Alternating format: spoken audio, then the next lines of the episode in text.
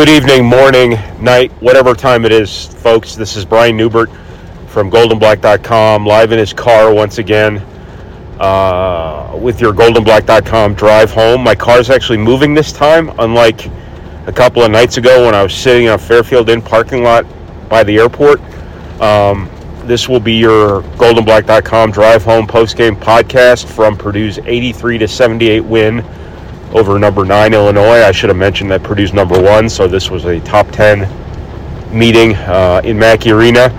Uh, this is brought to you by our friends at uh, East End Grill and Ripple and Company, uh, Purdue Federal Credit Union, AcrePro.com, T&W Design and Build, and the Whitaker Inn, which I'll be driving by here very, very soon, hoping they keep their coyotes and foxes and and deer and raccoons on their property. I think I saw a moose last week even though we're a little bit far south for moose. Um, you got to bear with me here. I'm still battling this this uh, cold that has more lives than a Terminator. Uh, cold, bronchitis, whatever you want to call it. I've been sick since November, so all of these flights have really, really helped me get healthy. Anyway, so Purdue wins 83 to 78 over Illinois. Uh, obviously, the final score uh, is only a five-point margin, but I think an honest assessment of this game uh, would suggest this was a little bit more of a, I don't want to say one sided, but a little bit more of an authoritative win for Purdue, which led by 21 uh, at its peak.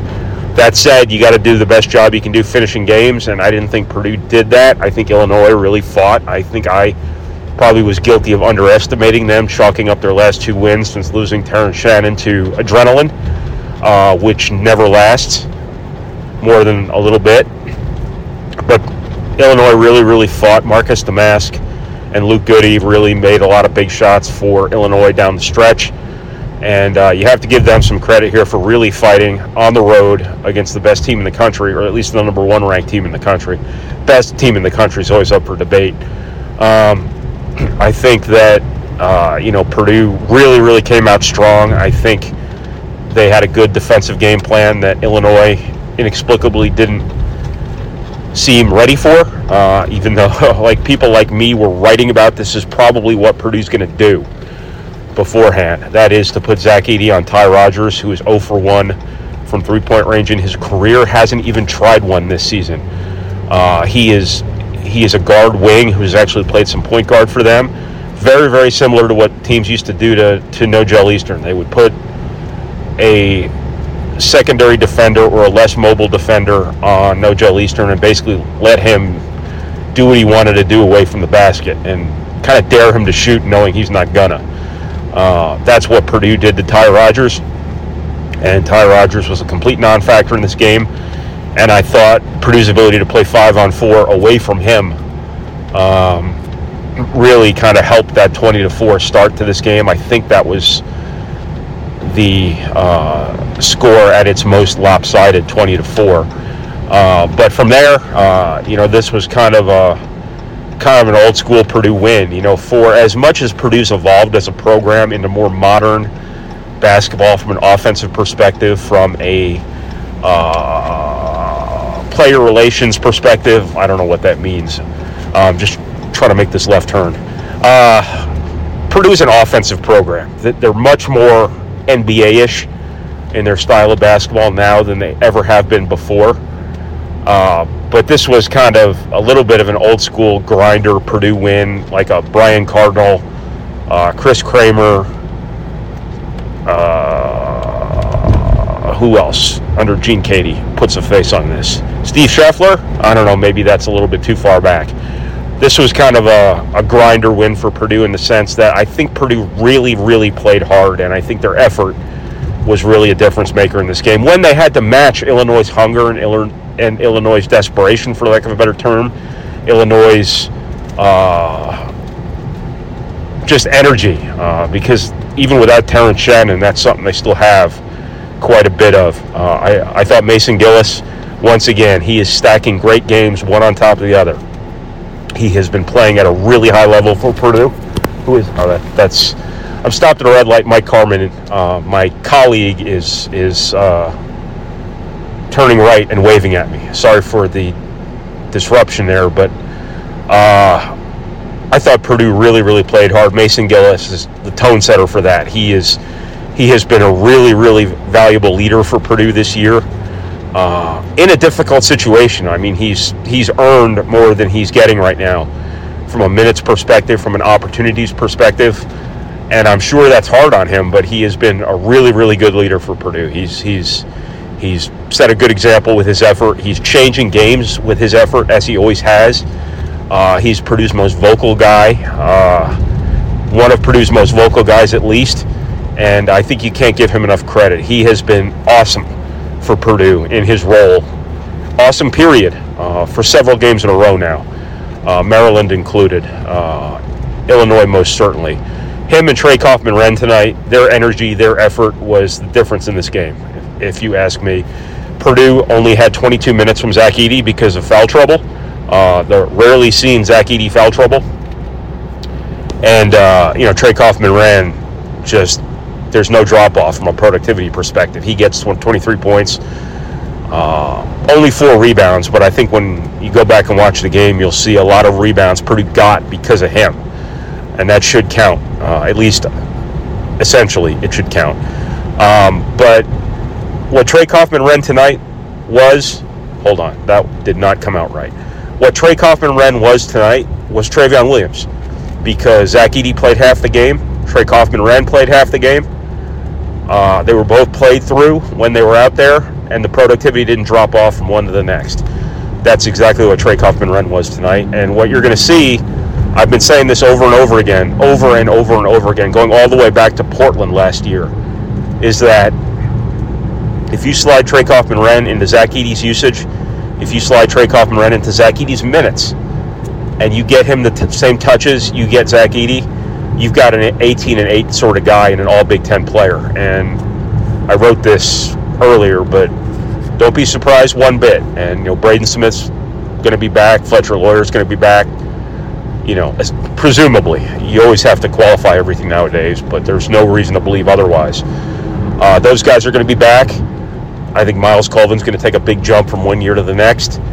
But don't be surprised one bit next year uh, when Trey Kaufman Renn's your leading scorer. Uh, I think he's got he's got a great chance to do that. You have seen his improvement. You have seen it with your own two eyes. His improvement, uh, assuming your eyes are open. Um, he put so much time into his three-point shooting in the offseason, and he's probably right at 50% now. He made a huge one tonight. His confidence is just soaring in that regard. Um, it, if you stay off of him, which I think a lot of people are going to have to from a pick your poison perspective, he's going to burn you. And I think that lost in the big the big picture story of this game is the fact that Trey Kaufman Renn, who was like one for eight or something like that in Europe from the foul line, and then started the season really slowly, was six to six at the foul line before a late one and one went sideways on him. That's a big deal. Uh, his game is predicated on contact and drawing fouls, just like Zach Edey's is in a much different way but kind of similar. And if he can get his his foul shooting consistent, that's going to be a really big deal for him too. And you know, between Trey Kaufman Renn and Lance Jones, prior to that last miss by Kaufman Renn, those two guys were 13 of 13 from the foul line, uh, and those are two guys who are your 70% below types of guys, and that was a big deal. And I don't know if that necessarily is going to be the headline from this game. If people actually write headlines anymore, I, I have no idea. But those two guys making their free throws that way, to that level was really obviously something that loomed really large at the end of this game and helped Purdue play from ahead the entire time, pretty much. Uh, so, you know, Purdue gets 22 minutes from the best player in college basketball in which he still gets 15 rebounds and 10 points.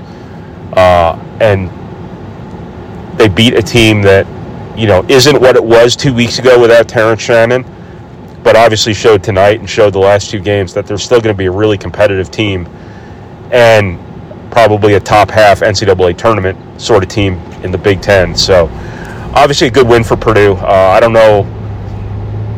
Illinois is going to have to, you know, have a pretty good season from here on out post Terrence Shannon, assuming he doesn't come back, in order for this to stay a quad one win. But I wouldn't rule it out uh, at this point. But you know, Purdue's got more quad ones than anybody in the country. They have done everything they could possibly do to this point, short of just being a little bit better against Northwestern. Uh, and uh, you know, Purdue's off to a off to a good start in the Big Ten despite that early loss. I think you know this is profiling as a season where Purdue's going to win this league by a couple of games.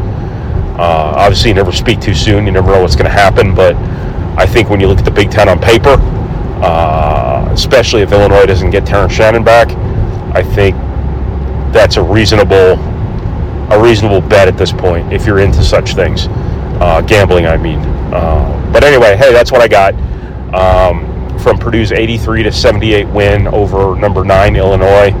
Uh, this is Brian Neubert from GoldandBlack.com, driving past the Whitaker Inn right now, not spotting any wildlife, thankfully. Um, this has been brought to you by our friends at the uh, East End Grill and Rippling Company, uh, Purdue Federal Credit Union, TNW Design and Build, AcrePro.com, and of course that very Whitaker Inn I just drove past. So I will talk to you guys again uh, next week from Nebraska, uh, maybe from a moving car, but probably not. Uh, it doesn't seem like a good idea on the interstate in Nebraska. So uh, thank you, everybody, and hopefully by the time I talk to you again on one of these podcasts, I will no longer uh, be coughing, be clearing my throat, be just sounding awful like I have been for most of this season to this point. So, thanks everybody for listening. I appreciate it. And uh, stay tuned to goldandblack.com for all our coverage from this Purdue win over Illinois. Uh, appreciate it. Bye now.